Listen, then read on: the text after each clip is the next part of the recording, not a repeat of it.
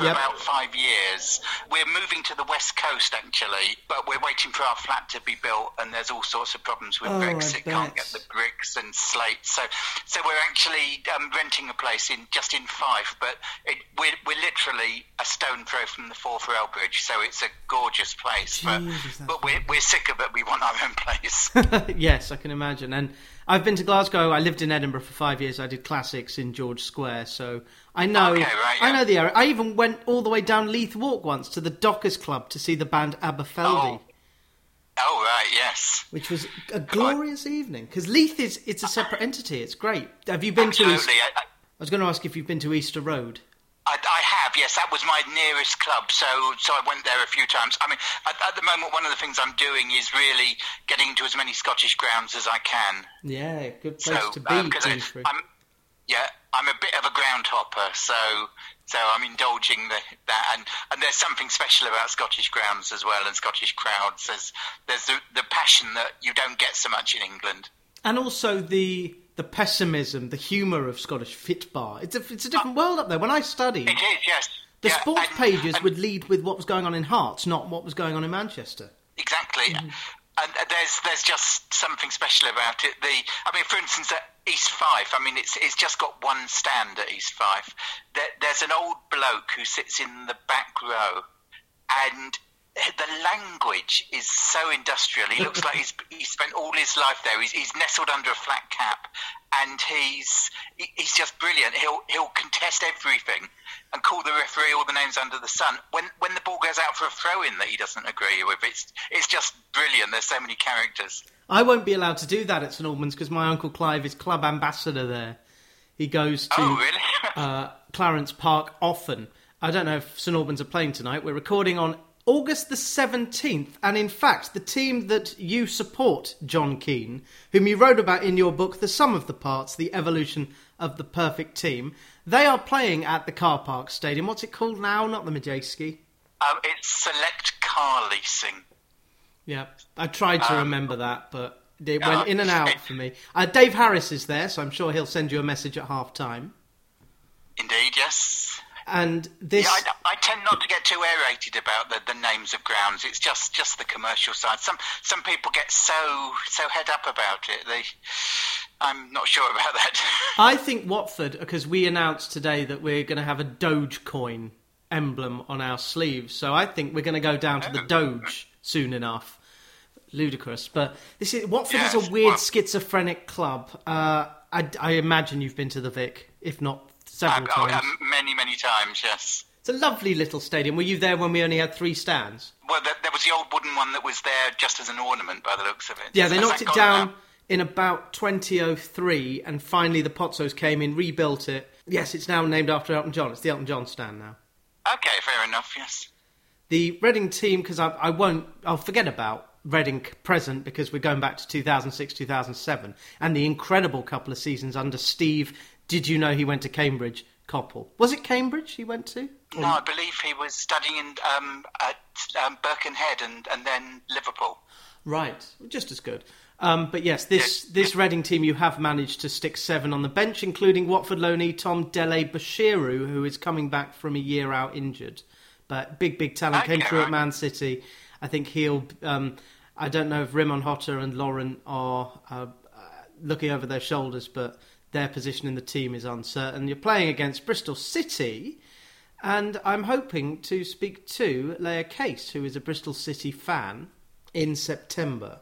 Um, Her Game Too is the initiative that has come into being. Uh, Dave Harris, whom I spoke to uh, last week, is uh, had lots of ladies in. Do you know lots of female Reading supporters who could have been involved in Star? Um, I do indeed. I know of a fair number. Paula Martin, for instance, is, is one of the leading lights. I know Paula well. Jolly good. Yes. Um, maybe I'll start with that. Reading Supporters Trust, the Star. You set it up. You chaired the fans forums. What kind of rewards did you give Steve Coppell during or after his time as Reading manager? When he left, we, we gave him a, um, a very nice engraved decanter and um, a couple of whiskey glasses because we, we know that he liked a, a, tipple while he was at home watching football videos, and he, he seemed to genuinely like that. And unfortunately, I was one of the two people who, who got to actually present it to him. So so right at the back of my book, there's a nice picture of me presenting that to Steve Coppell, which is much. one I'm I'm really proud of. This book, The Sum of the Parts Evolution of the Perfect Team, Dave Harris is one of the people you spoke to. And I would recommend that you listen to Dave talk about uh, the years after. We talked about Brendan Rodgers quite a bit and Paunovic and the new team. Uh, I must say that Paunovic's team are 1 0 down after five minutes. Former Watford player Andy Weimann scoring for Nigel Pearson, former Watford manager, the Bristol City. Uh, I'll minimise that because let's go back to 1990, whenever. Mark McGee's in charge. What was supporting Reading FC like in those days? Um, it, it had been dire. Um, so, so through the late 80s, I mean, apart from winning the Simod Cup, which the vast majority of supporters don't even know what it was, but because it was about the only thing we'd won, um, we, we still hold hold it dear. And in fact, our, our 150th anniversary shirt, the away shirt, is a replica of the, the yellow shirt that we won the Simod Cup in in 1988. Um, but it, it was picking up, it had its moments, um, but when, when we um, were taken over by Madejski in December 1990, we were a basket case club. Nobody really had any interest. It was hemorrhaging money, but but relatively small amounts at that time. And then McGee came in, and, and things things slowly changed. Um, so that the first couple of years we we could see he was putting a good team together, but this was all a bit new and different for us. New in a good way? Was that? I mean, there wasn't much money because it was pre Bosman and players didn't have free movement of contract then. Um, ab- absolutely, definitely good. Um, I mean, Jimmy Quinn came in, for instance. Everybody thought, well, he was just going to see out his career, and, and he was ex Swindon as well, so not very popular mm. there.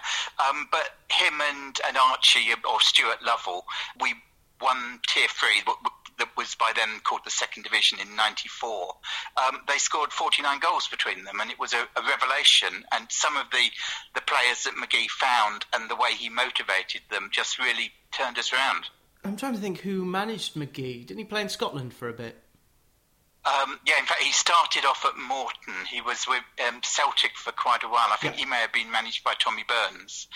Alex Ferguson was with him at Aberdeen as well for quite a while, and and we managed to get Jim Leighton on loan when McGee was manager. Um, and I think Leighton had made a, a couple of major boo boos in games at Old Trafford and rehabilitated his career by coming to Reading on loan and, and turning it around and, and then going back and I think he finished up in the FA Cup final that year for United.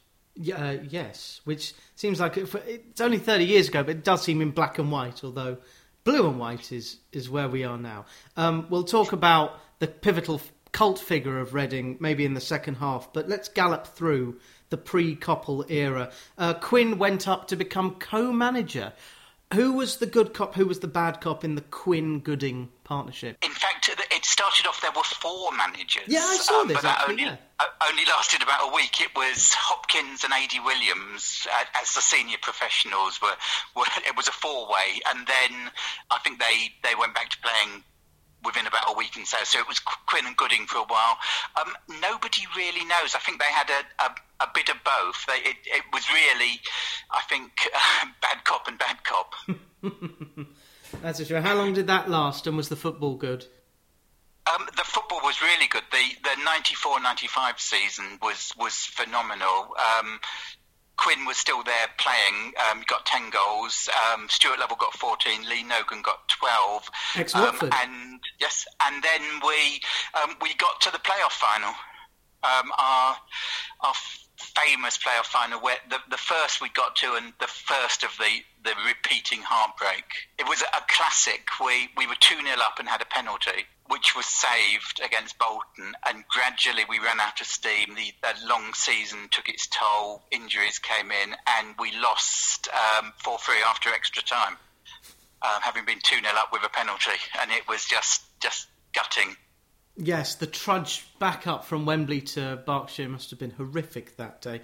And who yeah, Bolton, Bolton, whom Watford beat in 1999. So maybe we did you a favour by stopping Bolton from going up uh, in '99, although they had quite a good 2000s. Uh, Bullivant is a name I don't know. Should history be kind to him? It's slightly out of his depth. Uh, Terry the Taxi, as he's affectionately known, because he said that he, if it didn't work out, he could go back to driving a taxi. And mm-hmm. um, I, I, think he, he, was a perfectly adequate coach, um, but I think he just couldn't hack the full-blown football manager. That's a shame. And at this um, time, the John Madejski era was well in full swing, six or seven years. Did he pump more money in at some point uh, after all? After the maybe the Sky money, because Sky, the Premier League would contribute to the football league. So would that money have come down through the pyramid? Um, not really. To be honest, after the um, 94 95 season, we, we had a bit of a sell off. So players like Simon Osborne, Shaka Hislop, they left. Um, and really, for the next couple of seasons, it, everybody's eyes were on the move to the Madstad. Or, uh, which was on the old rubbish dump at Smallmead. Yes, where I've um, been. I've seen Reading play there. Um, and it is far out of town, and we did need a car to go there. But it was my dad's closest club for a while because he lived in Wargrave. Okay. Uh, so oh, yes. not far at all. Uh, but John Madejski is one of the chairmen that I know was one of the good guys. I wanted to divide the English pyramid into the foreign-owned teams and the Englishman-owned teams. We're talking on the 21st anniversary of Jack Walker dying. He died this date, August 17. Oh, okay, yeah. 20, 2000, 2000. Um, so, but the taxi drives away, and who should come in? We go to Tommy Burns. The aforementioned Tommy Burns. Was there the McGee Indeed, connection? Yeah. Possibly, I'm not sure. I think it, he's all that was available. Um. We hmm. were perilously close to relegation. This was in March, just a, a day or so before the, the transfer deadline. Mm-hmm. Back when it was in the third, um, was it Tuesday in March, something like that. Um, and we, we we had half a team injured, so we were we were doing really badly after a promising um, first half of the season. Um, Burns came in and brought with him seven players on loan or purchases. The, the, the gang of seven that all turned up and all played at, at Ipswich the, the following day. Ooh, do I know um, any of those seven? Um, possibly. Um, to be honest, I, I, I don't remember all of them because so um, a lot of them didn't stay very long at all. Yeah, Watford we, once we, brought in 15 players, and one of them played a half, and I got to see him play a half. Jean Alain oh, Fanchon, okay. cult cult hero. So you saw these seven in action. Yes, and we we uh, we later discovered that they all shared the same agent as Tommy Burns. Oh. So there was some um, I don't know if that was just convenience or, or there was something a bit more nefarious going on. Oh, well, let's uh, take a side note on that because you were on telly the other day. The, uh, there are two really good exposes this week, um, and we're talking 18 months before the Qatar World Cup, which is an expose on its own. Um, but we've had Philippe Auclair talking about uh, gambling and how Asian betting companies can set up effectively a front in the Isle of Man and then get a name emblazoned on various shirts. Uh, and on that was Josimar, which is a website. And on Al Jazeera on Monday, there was this documentary about agents and brokers and representatives. What was your involvement in that? Um, basically, I was um, assisting the reporters who did the undercover operation on a, on a chap called Christopher Samuelson. Basically, I was giving the Reading side of the story and um, letting them know what happened at Reading, what the, the, the views of everybody at Reading was, and, and giving them some ideas on, on how it, it could be stopped. It, it, was personal, and, and I know for the journalists involved, one of whom is a Derby supporter and one of whom is an Aston Villa supporter, it was personal for them as well. Mm. I don't know. Well, it's because of this unleashing of the reins of the horse that is agency. You can be an agent. I can be an agent. We just have to take an exam, pay a bit of money, and it's unlicensed, and that is not good. Indeed, and and the, this guy really was he, he was a, a broker who would put foreign buyers in contact with clubs, um, and and basically this the guy seemed to have no morals whatsoever financially. He he could um, he was famous for being able to um, hide an elephant financially, as somebody said. So he, he was experts of offshore trusts and, and all the the financial uh, shenanigans to hide money. And he he basically didn't care where the money came from, um, if it was criminal or, or otherwise. It, his role was to to just get the deal done and profit from it himself. And he he boasted about how he could get around all the um, fit and proper personnel owners and directors tests in all sorts of ways. So he was quite open about how he could just um, make sure that any checks from the football league didn't happen. Jesus. And it's all yeah. it's because that there's money there's money in it. I mean there was a bit of crime uh, in the olden days, but now we have cowboy owners. What happened at Wigan is disgraceful. They've picked themselves up.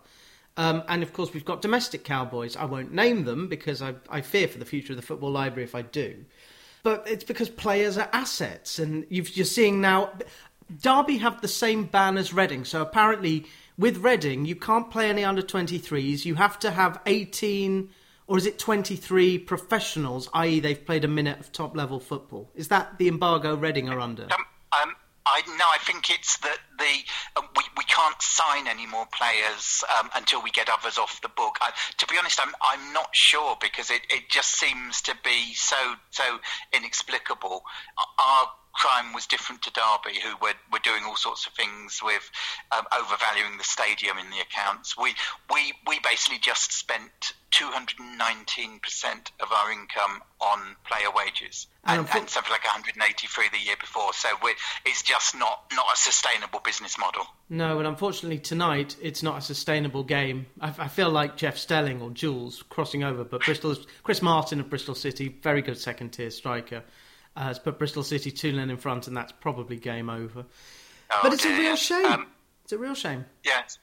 But uh, Bristol have been on a run of I'm not doing very well. So, so the best way to end a losing run is to play Reading. It, it always happens. Yes. Um, there's so many examples. And so this documentary, uh, which was on Al Jazeera, one, it will be on the shelves of the Football Library, and two, would we be able to view it on the Al Jazeera website? Um, absolutely, there, there, are links to YouTube. Um, they, in fact, the YouTube version has a, a bit more content than the broadcast version because they're not constrained by um, time. So they, there's a, a, bit more in that. They explain it nicely um, and make it really accessible on what, what potentially could be a dry subject because financial shenanigans can lose a lot of people. But they, they make it nice and clear about what's happening and, and, and some of the things that that are revealed will just make any football supporter's mouth drop open because yeah. it's it's unbelievable. Well, is it as unbelievable as Qatar effectively buying the crown jewel? Which is effectively, well, not even buying, just registering him and then paying him. They haven't paid a penny to Barcelona. Uh, no, Ed, I, I, don't think anything is is unbelievable now because I think the the game is now purely for money. At it's, that level, it's it's um, indeed, and and and it, the problem is it, it's creeping down all the levels, and and a lot of the people at the lower levels want to be the same, so they'll they'll meet in the middle. But it's um, a lot of the the things that make football what it is are, are being bought and sold and traded to people that you wouldn't want them owned by. Yeah, indeed. And the news today, uh, we've got Harry Kane effectively going on strike. The links of Ronaldo's future isn't sure. Mbappe, who cost, don't forget, about 200 million euros, and he's not signing a contract, and that's apparently angering people. It's not fun. It's not fun at all at that level. It's just, it's like watching watching someone play FIFA, and that is the worst thing of ever. I hate watching oh, people yeah. play video games. Um, yeah. Instead, I would love to know what Steve Coppell would think of the modern game because he played in Alec Ferguson's team for many years.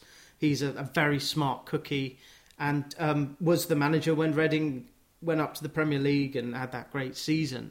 But yes, what would Steve Coppell think of the modern um, game? I think he he he loves football. Um, he hates all the trappings of press and publicity and, and having to talk to the press and say the right things. He he, he just wants to sit back, um, analyse matches, do the coaching, put the tactics together, and win games. But uh, all of the the necessary trappings that go around it he just hates and always has. I think every time he's been asked if he wants to be the England manager, he, he says over my dead body because of all the, the press intrusion and all the grief and hassle that goes with it. So he, he loves football. He, he doesn't like the industry there. I wonder if you should put Boris Johnson in charge of the football team and Gary Neville in charge of the country and see what happens for a bit. Uh, I'm, I'm not sure anything could be any worse. No, and we are talking. Uh, the Taliban have given some press conferences today to assure the world that yes, women will be treated fairly. By the time this goes out in the middle of September, uh, it will be seen to be believed. In fact, this chat goes out on Kol Nidre, which is the holiest night of the Jewish year. So, can I take this opportunity to say to any Jewish people, well over the fast. Uh, think about what you've done in this last year. That's what Yom Kippur does. And then at the end of Yom Kippur, you are free to sin again. It's the greatest religion in the world apart from football. You have been to the Madejski for so long and experienced so many managers. After Brendan, there was Nigel Adkins, Steve Clarke, 175 days of Brian McDermott. Uh, what went wrong? Why didn't he like the owners? I'm not sure. We, we were in a time when there was a real flux of owners and, and we had some ties come in. I think the mistake was bringing him back because he was so successful in his first spell. He went away and he was brought back to try and recreate the magic. But I think the, the rest of the club and the, the mechanism that he worked so well under had, had been dismantled by that point. So it, it just wasn't going to work. But you had to replace him with another bald man. Now, this was the big Dutch man Jaap Stam, who's now uh, is he Atlanta at the moment? Took over Gabby Heinze's job, I think. I think so. Yes. Yeah, big Jaap Stam. Did he connect with the fans?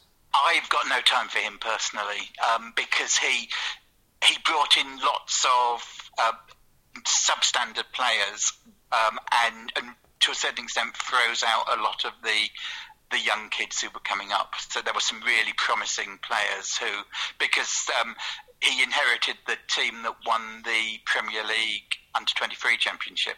So mm. a really, really good set of players, uh, young young lads, um, and didn't give them the chances. So, um, I mean, Jack Stacey, for instance, um, who, who um, when last I heard he was at Bournemouth, yes, he was such a promising player, um, and Jaap Stam never saw him play, decided he wasn't right, and brought in um, some Dutch players who just didn't cut the mustard. Well, Aziz has cut the mustard tonight, and he has passed muster as well. So Reading have got one back. This is quite fun. Oh, yes, isn't it? Reading. So yes, I've just told you Reading have scored, and you, Jon Keen, who literally wrote the book on the evolution of the perfect team, which we will get to. Uh, I am keen to talk about that, but uh, Paul Clement came in with I think Nigel Gibbs assisting him. That's right. Yes. Yeah. Um, I'm hoping to talk to Nigel because I'm writing this book about the FA Youth Cup, and Watford uh, did very well. I think Nigel was the right back for the Youth Cup winning team of '81. Ah. Um, Paul Clement, one of the best coaches in the world. He was Ancelotti's number two for Yonks. Uh, that worked for a bit. Yes, um, it, this, this, seems to be the, the pattern we're in. We have a manager comes in who who works for a while. Although um, we we did have a couple of years where a good season was was not being relegated. We had um, after Stam had, had, had, that, Clement came in, and then then Gomes as well, and really just kept us up by the skin of our teeth it's turned around since then, but we've we've had three or four dreadful seasons. Well, it wasn't Mark um, Bowen um, promoted. He was like the general manager who uh, came across as a caretaker and then was the manager, and then it all didn't work. This is it. You you wouldn't run a, a sensible business the way Reading has been run over recent years. He he was director of football. Yes. Um, and he, he appointed himself as manager. Um, and when there was the the predictable outcry, um, then he went to the press saying he didn't actually make the appointment himself, but the suspicion is that he made that appointment and initially just as a stopgap. But I think he decided he liked it and he'd stay on. Mm. It's just um, questionable. Indeed. And the new manager, I saw his playing pedigree. He was at Atletico Madrid. Surely he must be able to tap into that network when Reading are allowed to do so. But the just the ownership since John Madejski he must despair counting his money, but he must despair about what's happened to Reading since he sold it. Yes, I mean he'd, he'd wanting he'd been wanting to get rid of it for a long time. Um, I think he recognised it would cost far too much money to to keep going. Um, so he was looking for for a sucker to come in and buy it. Um, unfortunately, and, and, this this ties back with the, the document the documentary on Al Jazeera. Um, he was turned into the sucker because um, Anton Zingarevich, a Russian oh. son of a, a, a, paper pulp magnate, Boris Zingarevich, um, bought the club in 2012. Um, didn't actually pay the second instalment. So the, the final 49% was, was basically given back to John Madejski. Um, then we had ties for a couple of years who were more interested in um, the car park and developing that. Um, and now we've got Dai Yong, who's a, a, a, Chinese owner who we, we don't know very much about, except he made his money converting nuclear shelters into shopping malls. So um, this is football today. Well, it's very interesting. Uh, James Montague wrote the most fantastic book called The Billionaires Club and he wrote a chapter about Chinese investment, and he said Birmingham, Aston Villa, Fosun at Wolves, Reading. Why are China investing in the middle of the country? And of course, we know that they wanted to put telephone poles up, which the British government were against. But now, uh, apparently, yes. the new the Chinese method is to keep the money in house. So there may well be uh, Villa have been sold on, but um, Wolves still Fosun and um, well, you've seen what's happened with Inter Milan and the Suning. Oh, yeah. Terrible. But how yeah. do we stop this? You're, speaking as someone who may well have worked with the FSF and uh, supporters direct. Community clubs are the way forward, or a hybrid community model with a bank or a, an owner. Absolutely. I mean, people talk about the German model, which is it's fan owned, owned 50% plus one share must be owned by the fans. And, and that works nicely.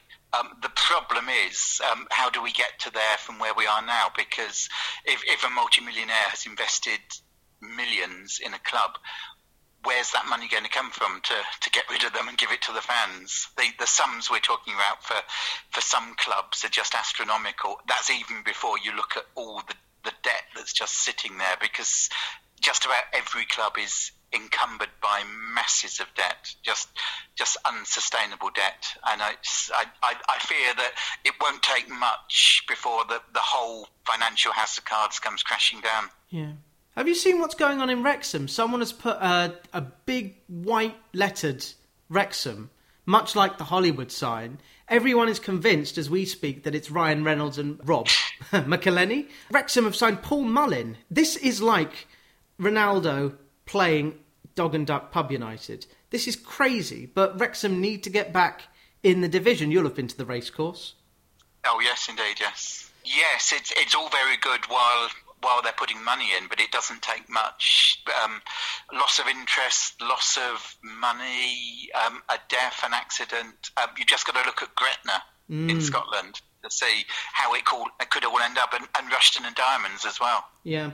And David Conn wrote that book, The Beautiful Game, with a question mark. Absolutely, yes. And it's yes. just ugly, ugly, ugly what happens. And he says that the, the number of owners who try and CPO to compulsorily purchase a ground and develop it into the flats, not realizing that it's a community asset. And John Madejski has re- realised that Reading was a community asset because of the Taylor report. You realised you needed the new stadium, built the new stadium, and it almost makes a mockery of every Reading fan, including the great Damian Green, whose daughter is friends with my brother, who's a big Reading fan. Yes. I must talk to Damien, who is a lawyer, about just the, the way that the fan spirit is crushed year on year on year at Reading. Uh, you're 2 1 down after half an hour. But yes, as various Reading fans, this is not a good time to be a Reading fan. No, but it's, it's better than it was two years ago. Um, although um, on on the pitch it's better than it was two years ago. Um, financially, it's just as bad as it's ever been. But um, at least we the, the first half of last season was was spectacular. We then faded and and finished outside the playoffs, but we we had an incredible start with. Uh, um, I forget how many was it, something like nine straight wins, something mm-hmm. like that. So, so we, hare and tortoise, we, we we raced away, and everybody caught up with us eventually. I don't know if that nine consecutive win question will be in the Ultimate Reading FC quiz book. Um, every Reading fan should have one. Have you seen people reading the quiz book on the way to? If you have been down to see any matches, oh no, you haven't because it's been. Um, I, I, I, haven't, no, because it, in fact that, that was my my writing project during lockdown. So I um, I, I did that fairly fairly quickly. I think it, I, I did it over something like eight to nine weeks to get it out, thinking that it would be something to occupy other people during lockdown. So it was um, something I put together quick, uh, quickly but diligently, of course. Um, and the, the irony is, and this, this taught me a lesson as a writer, that the, the this, if you like, cheap and cheerful quiz book um, has made me far more money from publishing than the the labour of love, Sum of the Parts, which was um, took me about two years with lots of interviews and, and was absolutely crafted. So so sometimes quick and dirty is more profitable.